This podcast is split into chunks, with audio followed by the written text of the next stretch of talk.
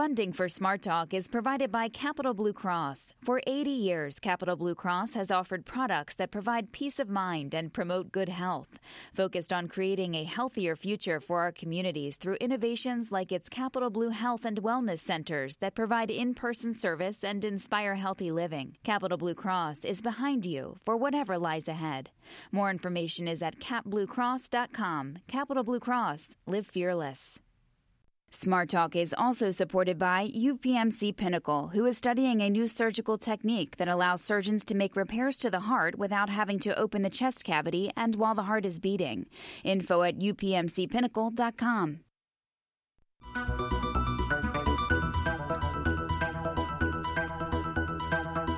Welcome to Smart Talk. I'm Scott Lamar. The bee population in North America has been in decline for more than 10 years.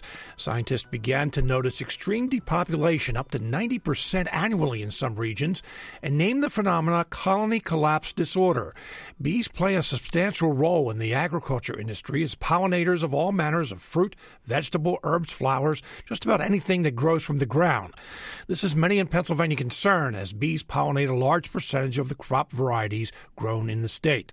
Last month, Penn State Center for Pollinator Research released the Pennsylvania Pollinator Protection Plan, or P4, a program to stop and reverse the bee depopulation. Joining us in the studio today is Karen Roccasecca, Pennsylvania State apiarist, and on the line from his bee farm in Millerton, Pennsylvania, is Royal Draper, owner of Draper's Super Bee Apiaries. Mr. Uh, Draper, welcome to the program. Ms. Roccasecca, welcome to the show. Thank you. Thank you very much. If you have a question or a comment, give us a call, 1 800 729 7532, or send an email to smarttalk at witf.org. Actually, this is one of the more important conversations that we'll have because uh, sometimes I wonder whether uh, many people here in Pennsylvania and really uh, around the country realize just how important pollinators are to our food supply. All right, so uh, uh Karen Roccasecca, let me start with you. Collapsing colony disorder. It's been going on for some time, as I mentioned, most of uh, the past decade or so. Uh, from time to time, I'll hear reports that it's actually improving. So I want to start the pro- program by asking your opinion if you would describe the status of the bee population right now in Pennsylvania, what would it be? Well, colony collapse disorder became known a few years ago. It became a very important topic of study. Now we're not seeing the exact symptoms of, of this. It's also called CCD. We're not seeing the symptoms of this showing, but we are showing declines in the bee population and population of other pollinators. There are many reasons for the decline in the pollinators, and it can include things like the um, the habitat of the pollinators and the bees is uh, going away due to building, the lack of floral diversity, which means that there are not blooming plants available that the, the bees and other pollinators like for the whole entire uh, growing season. It can be um, chemicals that are in the environment, pesticides, uh, herbicides, all kinds of things like that um, even the environment. If you have a, a, warm spell in the spring and then it's followed by two weeks of extreme cold, that can play havoc on on uh, the life cycle of the bees. Mm-hmm. Now, you, you, mentioned CCD, and you kind of anticipated one of the things that I, I wanted to ask is that yes, uh, colony collapse has gotten a lot of media attention over the past uh, decade or so. Uh, but you know, something that I'm hearing a whole lot, and actually, as I researched this program today, hearing a lot more about something called uh, Varroa mites. What are varroa mites? Am I pronouncing that correctly? Yes, you are. Varroa mites are uh, possibly the number one pest of, uh, or the number one problem for honeybees right now. It's a parasite that latches onto the honeybee, and um, new research is showing that instead of feeding on the hemolymph or the bee blood, they are actually feeding on the fatty bodies of the bees. These fatty bodies control uh, at least nine essential functions in the bee's life. So you can imagine if a parasite is draining um, the energy out of the bee, it's going to have a major effect on the on the bee. It may not kill them outright, but it will definitely affect their life. Uh, Mr. Draper, let me turn to you and talk about uh, your bees in uh, northeastern Pennsylvania. What kind of uh, uh, what status have you seen over the past year or so? There's definitely been some changes in the, in the bee survival rates over the winter, in particular. Uh, again, I, there's a lot of factors affecting it, like Karen had mentioned. I mean, the weather itself has definitely been unstable. Uh, that's affected a lot of things with uh, cold patches or droughts and, and all of that. And uh, honestly, this last winter, we were actually happy to only lose about 50% of our hives. Mm. Uh, and that's a lot, but you, to, for us to be happy about that seems crazy. But two previous winters, we lost 90 percent. Uh, so over a three-year period, when we only lost 50%, we were happy.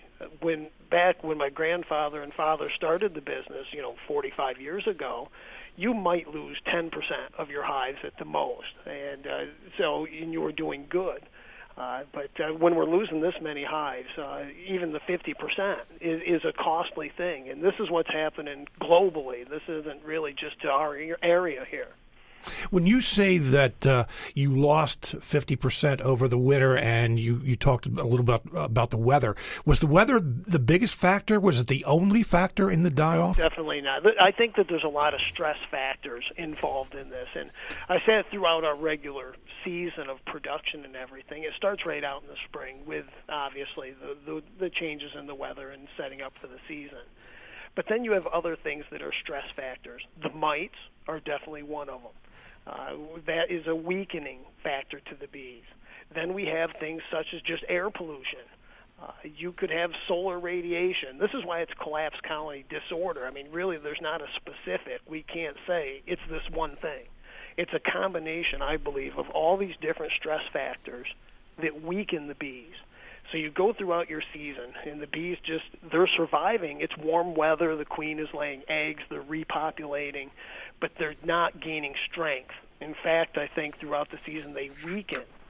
And when we get to the winter season, say November, uh, and that's when we see a lot of collapse, is that the hive has gotten to the point where they've been weakened so much that that cold weather sets in, and they just don't have the stamina, and the hive collapses. So, what do you do about it? What do you do to try to stop some of these things from happening? You know, it's been a real challenge. I mean, there's no doubt. I mean, initially, uh, it started with, you know, you do more hive inspection. We didn't spend a lot of time in the hives before. It was you'd go out and look at the bees, and you could almost tell from looking at the entrance activity how the bees were doing and whether you needed to super or inspect or anything. So initially, it started with just checking in the hives more often, looking for mites, doing a mite count, um, and, and just seeing what the health of the bees looked like. Uh, and then we tried, you know, we went to natural type treatments uh, where you use certain essential oils and, you know, that kind of stuff in the hive. And then, of course, ultimately, uh, you end up trying to use some of the approved miticides to take care of the varroa mite. At least that's one stress factor, and probably the only one we really have control over, any kind of influence, where we hopefully can knock the mites back so that bees can hopefully gain strength throughout the season. Uh, miticide, I have to ma- admit that's a word I've never heard before, but uh, does that uh, miticide kill the mites without harming the bees? It's supposed to, yes. Karen would can tell you more about that. okay. Well, Karen, what about that? There's there's a variety of miticides on the market right now that have been approved for treating varroa mites in the honeybee hive. Some of them work better than others. There are uh, different things on the label that the beekeeper would have to uh, pay close attention to, as far as the temperature, the timing, the amount of brood, or um, you know, on on uh, born bees. Um, the, some of these different chemicals can cause dieback in in the hive to a point, and you've got to weigh your odds.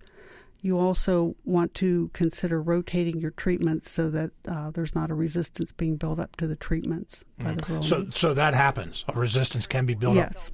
All the time, they need to rotate. That's definitely true. Mm-hmm. So, Karen Royal just said that uh, they had fifty percent uh, you know that uh, half of the, the hives had uh, died last year, half the bees had died last year. Overall, the state had about 52% in the winter of 2016 17. Now, you know, as Royal said, they were actually happy that it was only 50%. 52% still sounds like an awful high percentage. It, it is a very high percentage. Um, it it's can be an unsustainable level. We're lucky that uh, beekeepers are, uh, for the most part, very good at what they do, and they will go in and uh, make increases in their hive. They call them splits, and that that definitely helps. But it's um, an acceptable level of loss would be 10 to 15 percent as far as most beekeepers are concerned. You know, we go in with some weak colonies, and um, you know some of them will not make it over the winter, but 50, 52 percent, 60 percent is is very tough to deal with, and it's it's very disheartening. Before we take phone calls, you know, one of the reasons that, uh, as I mentioned right in our up front in our introduction, one of the reasons I wanted to do the program is this is so important. And it's probably a good time to explain to many people who are not familiar with uh, the the importance of pollinators. Why are bees and pollinators so important to Pennsylvania's crops and food supply? Well, the, the bees and pollinators, as as the name pollinator implies, that will pollinate um, different fruits and, and vegetables, and we we all enjoy having a variety of food to eat. So that's that's definitely key for um, watching out for the health of the pollinators. There are some plants. Yeah, it's it's not just honeybees. Right. You know, bumblebees, you're talking yellow jackets, hummingbirds. You know, they all pollinate. Um, and uh, so they're all very important, and they've all kind of been in decline, not just the honeybees. Well, uh, question about that, though. Um, you know, are there some crops, certain crops, that rely more on pollinators than others? And the second part of that question is: Are some of these crops in danger if the pollinators go away? Uh, yes, there there are um, almonds out in California in the winter. Um, almost half of the honeybees in the in the United States end up out there pollinating the almond crop. There are other crops uh, more important to Pennsylvania: uh, apples, blueberries, uh, the melons, cherries. Those all um, honeybees share in the pollination with that. There are other natives that help too. Mm-hmm. Interesting on the apples, just a little factoid on it. You know, one hive of bees in an acre of apple trees can in, potentially increase production 150 percent. Mm. Well, something Royal you just said is very important to point out as well. That when you say increase production, that much of the pollination, why it's so important is it increases production.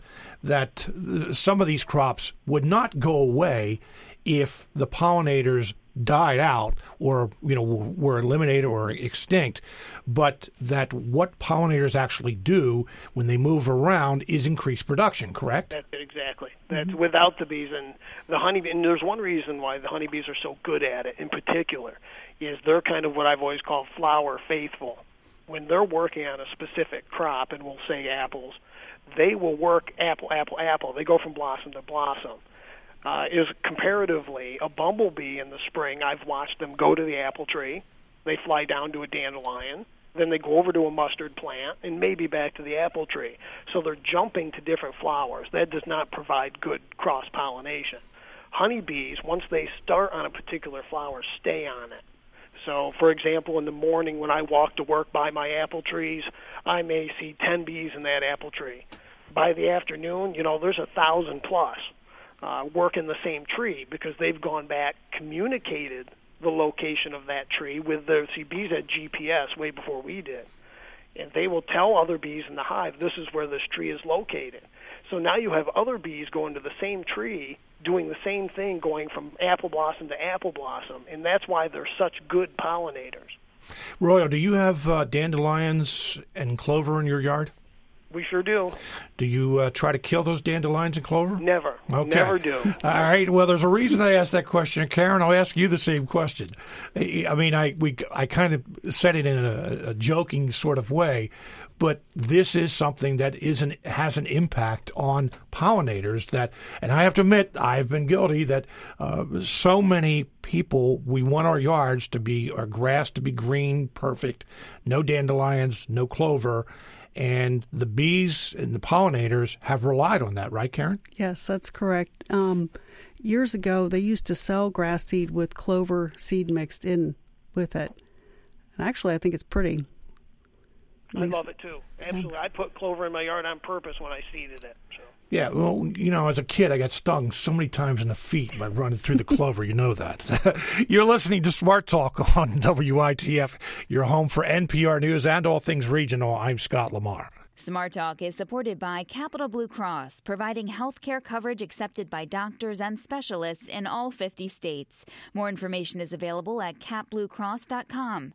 Capital Blue Cross, live fearless. Smart Talk is also supported by UPMC Pinnacle, who has offered transapical mitral valve repair procedures for more than three years and currently serves as a trial site for over 50 clinical trials. Information at upmcpinnacle.com slash myheart. We are talking about Pennsylvania's declining pollinator population, and the state has a new plan, the four, the P4, uh, Pennsylvania Pollinator Protection Plan. I think that uh, what we should do, that's kind of like uh, Peter Pepper picked a pick, no, Peter Piper picked a pecker, and say Pennsylvania uh, Polluter Protection Plan you know, I, before you leave, Karen, I think I'm going to have you do that. But anyway, uh, we'll talk about the plan here in just just a few minutes. What's being done to uh, save uh, Pennsylvania pollinators? If you have a question or comment, give us a call 1-800-729-7532. Send an email to smarttalk at witf.org. You can leave a question or comment on WITF's Facebook page on Twitter. We are at smarttalkwitf. Again, the phone number 1-800-729-7532. 5532. Let's take a phone call from Melissa in Harrisburg. Melissa, you're on the air. Hi, thank you. Yes, um, I was just wondering what their thoughts were about the recent study that showed that there is actually being a, ma- a mass die off of most flying insects around the world, and also what they thought about um, uh, insecticides like you know neonics and stuff as being also uh, a problem. Thank you very much for your call. Karen, during the break, you actually mentioned to me that it is not just bees, it is not just pollinators that we are seeing in decline, but insects of all types. So, if you would, her, her question about that. We all realize that we need to have pesticides as part of a integrated pest management program for crops and um, other management of other things the key is using the least toxic pesticide that will get the job done, to follow the label exactly, to um, not spray when there's foragers out on flowers, to uh, possibly mow or trim the flowers off before you spray, uh, not spraying when it's windy to reduce drift, spraying when the pollinators aren't out flying, you know, early early in the morning or at dusk. These are all things that that can be done that will help pollinators. So letting your uh, beekeeper that's nearby know that you're going to be spraying or applying chemicals also um, something that is, is very helpful. Are there natural you know, ways? I got to mention. I, sure, I, go ahead. I think that's definitely part of an issue with with the application of these things, and it's I've seen it myself in our own area here is that when you get certain farmers that in most of these sprays are in a water solution. So they'll go out and spray and I can see on windy days and you can see the cloud moving across the field and it, you know it goes further than that. And you know this is just my opinion and but I honestly feel that if these are in a water solution, how much of that active ingredient just ends up in the clouds and just moves around the entire globe. That every time it rains, we all get micro doses of that, in which would affect every insect uh, and even us uh, in other animal life throughout the globe, really. Well, let me ask you this, Will. Are there natural methods you use to try to uh, control some of uh, the insects, the uh, you know the other insects that you don't want? It, that is always a, a very tough thing uh, to do. I mean, for us in the beekeeping business, I mean, the mite is our our key thing. Uh, so otherwise, I usually don't do any type of treatments for uh, any other type of insect uh, in our area. Um, I mean, we do in our old barn because we have an 1890s barn here. So I mean, we do have a problem with cluster flies and things like that. But we do a treatment that's done inside the building, so it's not even outside, and it doesn't really affect the bees in any way. Karen, any natural ways? For treating bees? Yeah, Or- I mean, uh, you know, because I mean, the pesticides are being used for, uh, you know, a number of reasons. But are there? And I'm sure that most people, uh, especially in this atmosphere, when we're saying that the, you know the the pollinator population is declining so much, that there are a lot of people who are probably looking for natural ways and ways to stay away from pesticides and insecticides. Are there natural ways that work? Yes, there there are some ways that that will work. Um, there's a lot of different organizations that are are working on uh, more organic, um, natural methods of pest control. Of course, you have to be careful because an organic chemical can be just as toxic to a pollinator as um, a neonicotinoid. Uh, there's some people will uh, put in companion planters, you know, plants uh, that will help control insects. Um, This is true. Speaking of kind of like mint, a lot of stuff in the mint family is good for that. Right, right. I had a call here from Linda in Hummelstown. Also said talking about plants as alternatives, native plants are being replaced by grass, and uh, you know that there there are a lot of, let's face it, not only people trying to stay away from clover and dandelions in their yards, but also planting non-native Pennsylvania plants here. What impact does that have, Karen? There, there are a large variety of plants that, that pollinators will like, and it, it is actually good to have a good diversity of plants. You have to be careful when when you start um, planting some that are considered invasive plants. You know, you don't want to be, be planting those. But there are a good variety of plants is is what um, honeybees and a lot of other pollinators Boy, are yeah, looking for. it's good to look for plants that will bloom at different times of the year. That gives more for the bees to work throughout the whole season. So you have a much more bloom over a longer period of time. You know, a lot of people probably don't realize that honeybees here in Pennsylvania uh, are not native to the state. And they're not native to North America. Right, right. Yeah. When were they? when were they introduced? You know, I found a, uh, something on that that the first ship that came over, they actually had honeybees listed as cargo, uh, was all the way back in 1638, coming from England. I wonder what the apiarist in 1638 looked like, uh, Royal. Well, it was a log. It was a section of a tree. Uh, is what the bees lived in natively. Uh, old gum tree, hollowed out, had the bees in it. In fact, here at our place of business, we have like seven of them behind our warehouse that are functioning hives in a log just like that. Hmm. Let's go to Gary in Juniata County. Gary, you're on the air. Scott, I still have to stick up for farmers, but I will tell you about a program in England. We have the guest guys this week. A professor of agriculture from England come and was so shocked that we just have all these monocultures, which is basically all corn, all soybeans, all corn, all soybeans. Over there, they're paid to break up their plots so that they actually put pollinator habitats out in the middle of fields. And I'm sure, you know, if we did that, um, you know, it would certainly help the pollinators. And you know, if the farmer got paid at least something for it, you know, for taking the crops out of production. But the other thing is, on the spraying thing, you know, you have to stay on top of it. But we all have to get our pesticide applicators licenses, and they teach us about spraying on certain days and the type of sprays that we can use and the time of day to spray. So obviously, you know, people make mistakes, and and I'm not going to stick up for all farmers, but um, there has to be a happy medium where you can use some pesticides and it doesn't always have to be the latest and greatest. I mean, sometimes we can go backwards and use something that maybe doesn't work quite as good. Maybe you have to put two applications on it, but maybe it's safer for the bees. So, anyway, I just wanted to stick up for farmers a little bit. Thank okay, you very Gary. much. Thank you very And much. I want to say what, what Gary said was good thing that he said about basically crop rotation. Uh, and that's something that was used in days of old, of where you would plant your corn, but then the next year, let's say you put in a field of buckwheat. And the advantage of buckwheat was it itself is almost a natural herbicide. buckwheat would so take over the uh, the field that you planted in that the weeds wouldn't have anywhere to grow. Uh, and then you harvested the seed. You were able to till the plant back in, nitrogen that would go back into the soil, and you would constantly rotate like that, which would be very beneficial, and that would be a good thing to be doing nowadays. It's just that it doesn't have the uh, the monetary value that the corn and everything does, so it just mm-hmm. isn't used very often.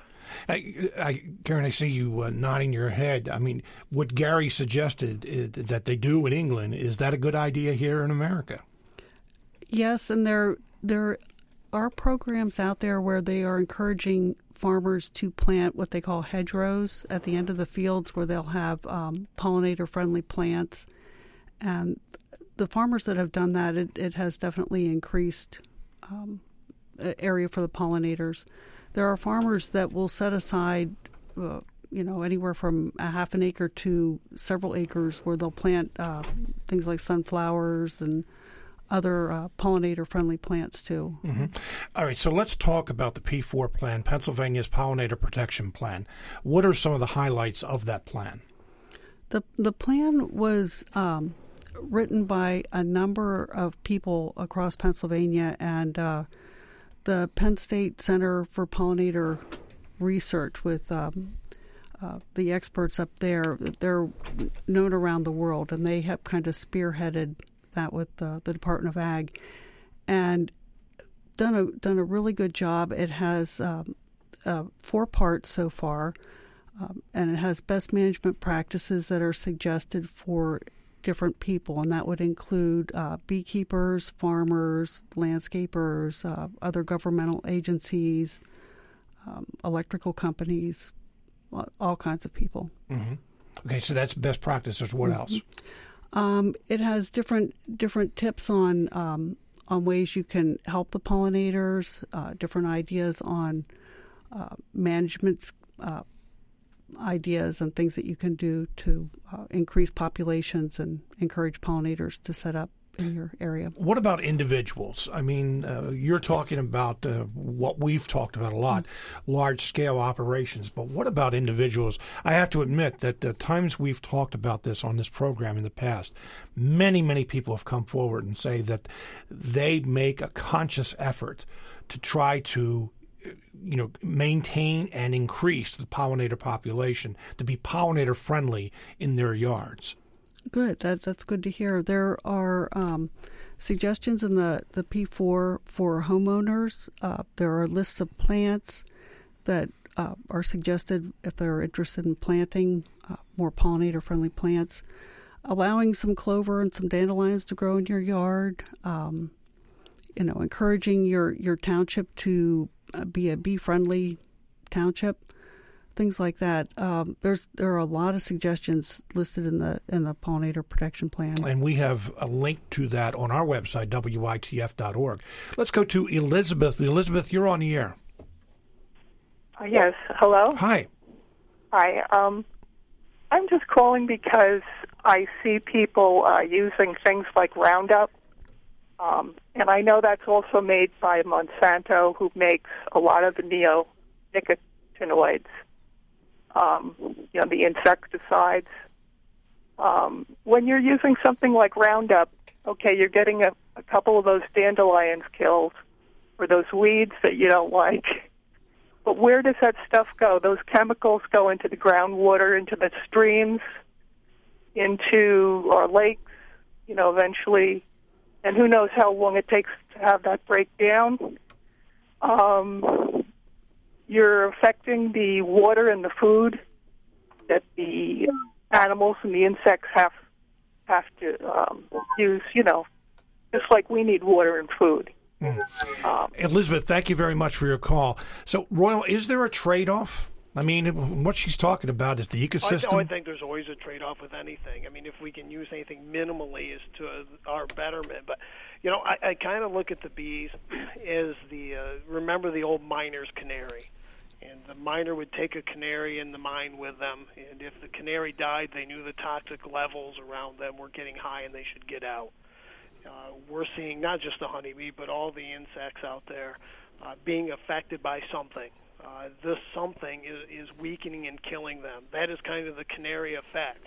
We're seeing that happen to them. We know it's affecting us. But problem is, we have nowhere we can go.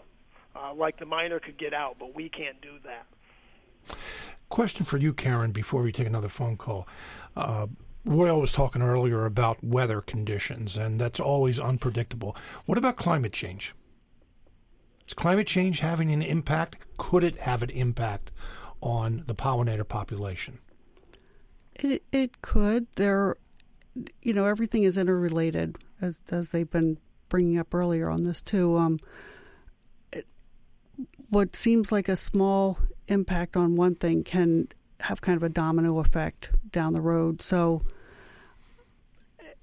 any kind of a of a change will definitely have an impact on on something and being um, there's there's so many different varieties of insects and they all have different slightly different um, needs and, and characteristics. She's right. You know, I wanted to say since we're on the uh, the weather thing, you know, think about uh, how even maple sap works. You have in the tree. This is kind of gives you the idea how even our nectar and the flowers, the bees work it is that sun that heats that tree that draws the nectar or draws the syrup up so that uh, they can tap that.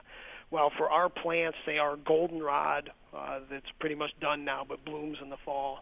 For that to have nectar for the bees to work, we have to have the right amount of water in the ground. Uh, we have to have the right amount of sun. But if you have intense sunlight coming down in high temperatures, it just dries the plant up. There's no nectar there for the bees to even work. Um, so the weather definitely has an impact. To like any farmer, how well the bees do is hinged on weather. Right amount of sun, right amount of rain, right amount of bloom. Uh, that all plays into it. Mm. Let's take another phone call from Norman in Lancaster. Norman, you're on the air. Uh, thank you for taking my phone call. Uh, you talked about the issue with the bees. I'm wondering uh, whether there are other insect pollinators that, in a sense, have taken up the slack for bees. Uh, if so, how can we uh, promote their growth? Uh, I do seem to feel that I'm seeing more uh, bumblebees, for example, pollinating. Mm. I'll take your response offline. All right. Thank you very much for your call. Karen, what about that? Other insects taking up the slack? In some cases, sure. Sure, they have. Um, a lot of times, these pollinators will work together uh, to a point. You know, they there's a little competition going, and and so one sometimes it's it's for the betterment of, of the insects and other times it's not. In other words, a, a stronger pollinator may overrun uh, the floral resources in the area, leaving less for another uh, pollinator. But in some cases, it will encourage, say, the honeybees to work even harder. So it, it just depends. But in some there cases, it does. Think, think about too comparison in clover, that white Dutch clover in your yard, you will see honeybees on that all the time. However, the red clover, you won't see honeybees on. And the reason is that their tongues aren't long enough to reach the nectar inside the blossom. You will see bumblebees work that flower. So certain flowers need certain pollinators just simply because they're they're different uh, as far as like how they pollinate. Mm. Uh, want to thank the two of you for being with us today. And again, uh, you can have access, you can take a look at uh, Pennsylvania's Pollinator Protection Plan, or P4, uh, on the state agriculture website. Also, uh, we have a link to it on our website, WITF.org. Thank both of you for being with us today. Oh, happy to be here. Thank, Thank you. You're listening to Smart Talk on WITF, your home for NPR News and all things regional. I'm Scott Lamar. Last week, scientists announced a breakthrough in astronomical observation. The Laser Interferometer Gravitational Wave Observatory, or LIGO, detected the collision of two neutron stars 130 million miles away. That's, a lot uh, excuse me, light years away. LIGO detected gravity ripples that confirmed Einstein's theories about relativity and gravity. We spoke about LIGO and gravity waves with Dr. Chad Hanna, an assistant professor of physics, astronomy, and astrophysics at Penn State's Eberly College of Science we started by asking why this discovery is so significant. We observed what we believe are the very end stages of a star's life. When stars get old and die, they collapse, and some of them form neutron stars, which are these extremely dense objects. The two neutron stars formed in a binary star system have been swirling around each other for hundreds of millions and probably billions of years, and eventually they crashed into one another and produced gravitational waves and electromagnetic radiation that we observed here on Earth. So let's talk about why that is so significant. We know that this has been happening, but what was significant is that you observed it last week, correct? That's right. We had evidence that this would happen all the way back in the 1970s. Astronomers who study objects called pulsars, which are stars that periodically emit radio. So this is radio, you know, just like what you think of, of as radio, emit radio that occasionally sensitive telescopes here on Earth can detect. Astronomers in the 70s found a pulsar that was in orbit with another compact object, and we believe that both of these objects are neutron stars, one of them being a pulsar. They managed to discover that these two objects were slowly spiraling in towards one another, and a process that we now know to be caused by the emission of gravitational waves. But we'd never actually seen them smash together, and we'd never actually observed gravitational wave emission itself. So last week, we were able to observe the gravitational wave emission and observe light in various wavelengths that was emitted when the two neutron stars smashed together. You know, maybe it's a good time to even talk about what a neutron star is. And you talked about that density. Uh, how would you describe a neutron star and that that density that uh, you talked about? So, neutron stars are extremely difficult to imagine by most terms. So, the way I like to describe them is the following: If you took a lunchbox and filled it with neutron star matter, it would weigh as much as a mountain. These objects are formed when some of the most massive stars, mass stars that are much bigger than our sun, eventually run out of fuel and collapse on their own weight and get smashed down into a very, very small region. Even though neutron stars are more massive than our sun, if you could uh, sort of put one in the ocean at the deepest point, it would be over half submerged. Now, you also mentioned gravitational waves. I'm trying to define some of these uh, these terms. Uh, these are ripples in the fabric of space that go on for billions of years, like light. But uh, talk about gravitational waves. And I also I know a lot of people when you say that uh, you for the first time you were able to witness it, uh, what it looked like.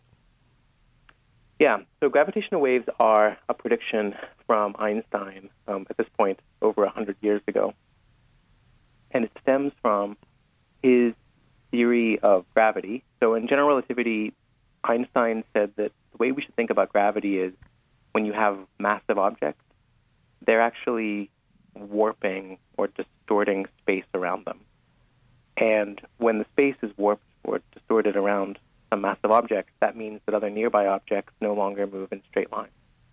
And when we see something that we think of as gravity, for example, objects orbiting each other, um, this is actually caused by each object warping its space.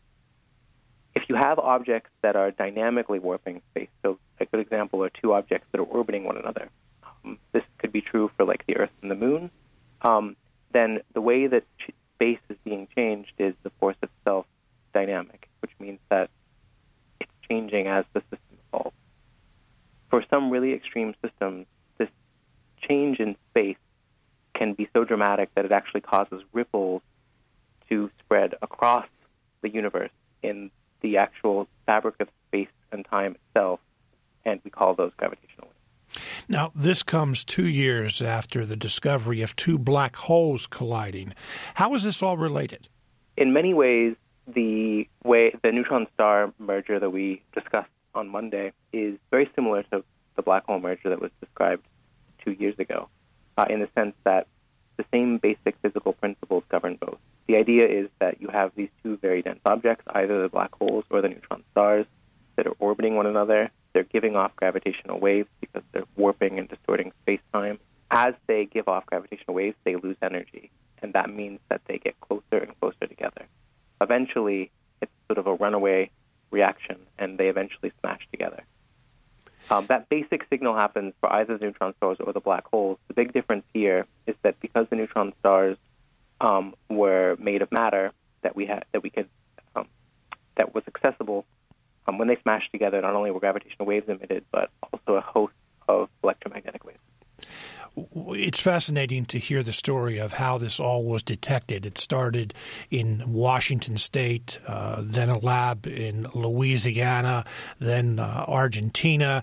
You know, went around the world where it was being detected, and hearing the stories of scientists of how they found out about it. Again, very fascinating. But when I think back to the the uh, black holes colliding in 2015, what so many people were uh, curious about is they, they actually got to see what it looked like. What about this? How would you describe this collision and, and what it looked like? So in 2015, of course, we all that we measure are the actual changes in space caused that are from the gravitational waves that came a billion light years away in the universe in the case of the first black hole. So we can't actually see the objects with telescopes, but because we understand how binary black holes will evolve according to general relativity, we were able to essentially have a supercomputer simulation that demonstrated quite accurately what the binary black hole merger would have looked like. And this has become a famous um, movie in our field. I assume that's what you're referring yes, to. Yes, yes. Um, in this case, it's a little more, more, difficult to exactly know what will happen. What what happened? Um, we know the basic idea of the two objects merging together will will be very similar to um, the binary black holes that we observed a while ago. Um, what we don't have a good sense of is exactly what was happening with all of the matter that's making up these neutron stars when the collision actually happened. And of course, we unfortunately, you know, can't build a telescope powerful enough to actually be able to zoom in and see it happening. But we can see the aftermath, and we knew that right away there was an emission of gamma ray radiation, which suggested probably that the two objects smashed together formed a black hole with a jet shooting out of the black hole along the axis that it was spinning, expelling matter at speeds near the speed of light. And we also know from observations after the fact that a lot of neutron star matter will, would, was ejected prior to the final object forming a black hole and that this matter likely underwent several uh, nuclear reactions as it expanded, creating heavy elements such as gold and platinum. We learned all of this by observing not only the gravitational waves using LIGO, but by observing a host of electromagnetic signatures from astronomical observatories all across the world and in space those heavy metals that you talked about, I think that that's one of the reasons that so many people found this so fascinating. First of all, it's a, a discovery, but secondly, when they hear gold, they hear platinum, they hear uranium, and uh, you know what that could mean for here on Earth. Talk about that a little bit. I mean, when you say that this matter that was surrounding uh, the the two uh, neutron stars, how does that make its way to Earth, if at all? Am I asking the question correctly? Yeah. So the matter from these particular neutron stars will um, almost certainly never make its way to Earth. But we know that systems like this exist all throughout the universe and even in our own galaxy. And maybe as often as every 10,000 years, something like this might happen in our own galaxy.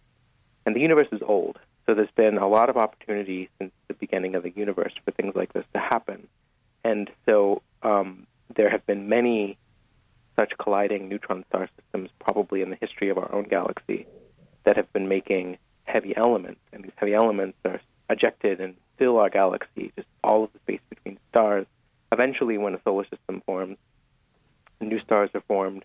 These elements are sort of floating around and available to form the material for planets and other things.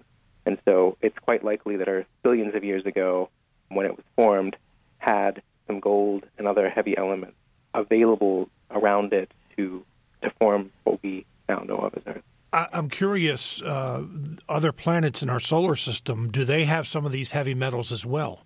I don't know if we know too much about the makeup of heavy elements on all of the planets. Certainly, likely that there's likely to be some spread throughout the solar system. Yeah. Hmm. So, what does this uh, do to help us understand the origins of the universe? There's two different ways I can answer that question. So, gravitational waves in general have the potential to let us see back all the way to the, to the beginning of the universe.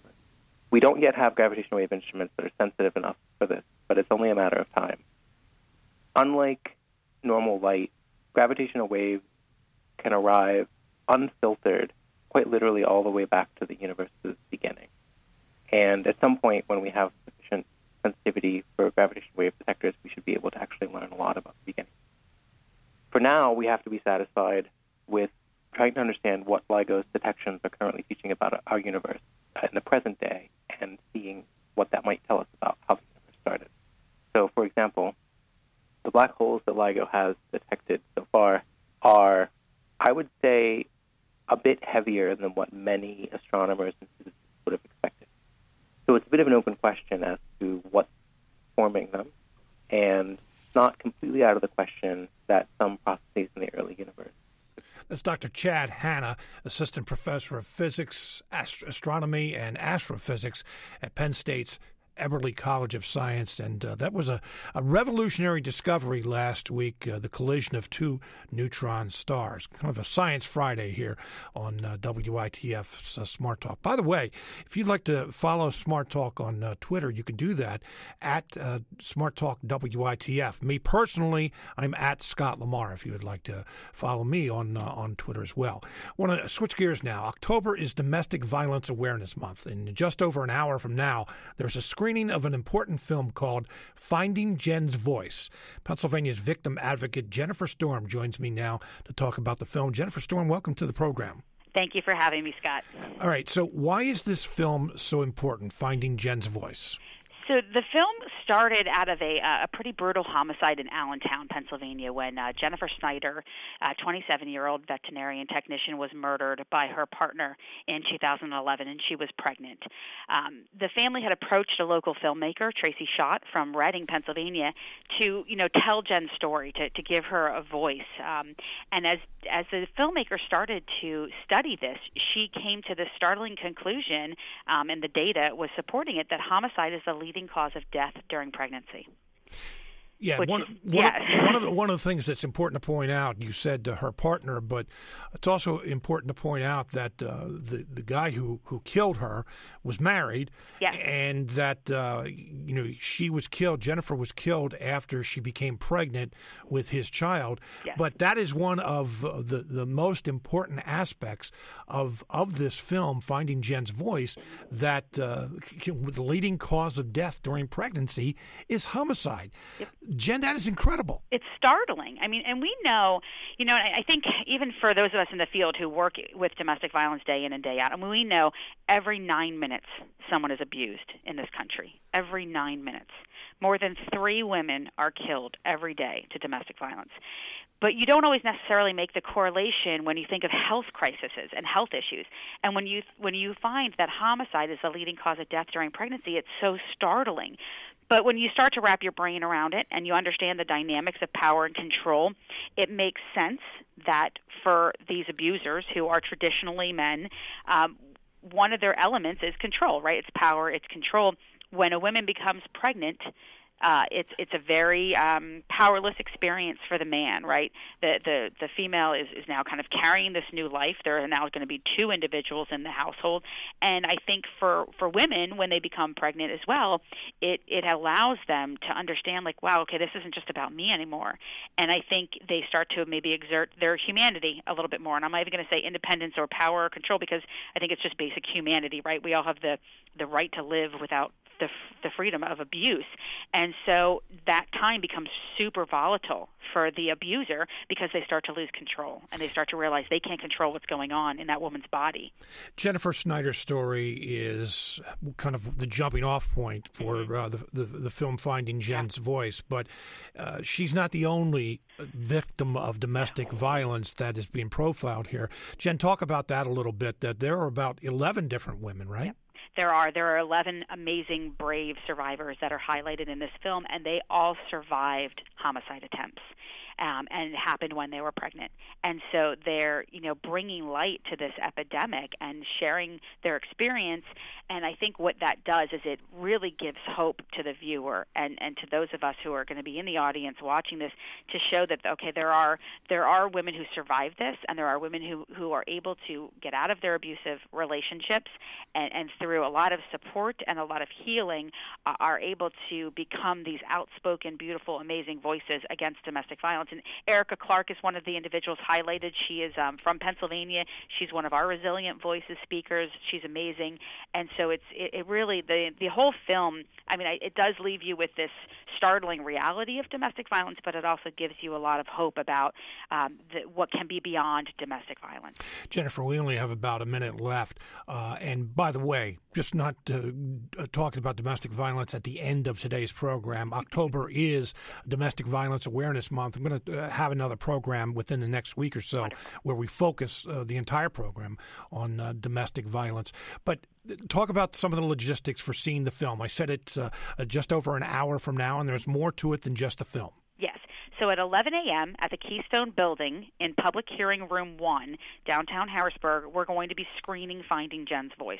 The film runs about 72 minutes. We're going to start at 11 a.m. And then after that, we're going to be joined by the filmmaker Tracy Schott. Jennifer Snyder's mother is going to be with us, and Secretary Wetzel and I are going to form a panel to not only talk about the film and the findings in the film, but to also talk about what we're trying to do in Pennsylvania to make things safer for domestic violence victims. So Secretary Wetzel and I, as you know, we've been on your program. We're passionate about bail bail reform. Uh, there are some really easy ways uh, in terms of information sharing and, and bail reform where we really feel that we can tighten up the the prevention that we have in Pennsylvania so that we don't continue to see. Last year we had 102 victims killed um, because of domestic violence. Mm. We want to impact those statistics next year. Secretary of Corrections John Wetzel is who Jennifer is referring to. Jennifer Storm, Pennsylvania's a victim advocate. Jennifer, thank you very much for being with us today, and hopefully we get a nice turnout to uh, view the film Finding Jen's Voice. And as I said, we'll be talking more about domestic violence in the next week or so. Well, I appreciate you having me on. Thank you so much, Scott. And uh, coming up on Monday's show, you may have heard that uh, Pennsylvania's uh, American Civil Liberties Union called for legalizing marijuana in Pennsylvania. We're going to talk about legalizing marijuana on Monday's program. Smart Talk is produced by WITF as part of our mission to deliver relevant, high quality programming. Support comes from Capital Blue Cross, which shares WITF's commitment to being a trusted resource in our communities. Capital Blue Cross, live fearless. Smart Talk is also supported by UPMC Pinnacle. Its 11 principal investigators and 12 nurse coordinators conduct research efforts to advance cardiovascular medicine. Information at upmcpinnacle.com slash myheart.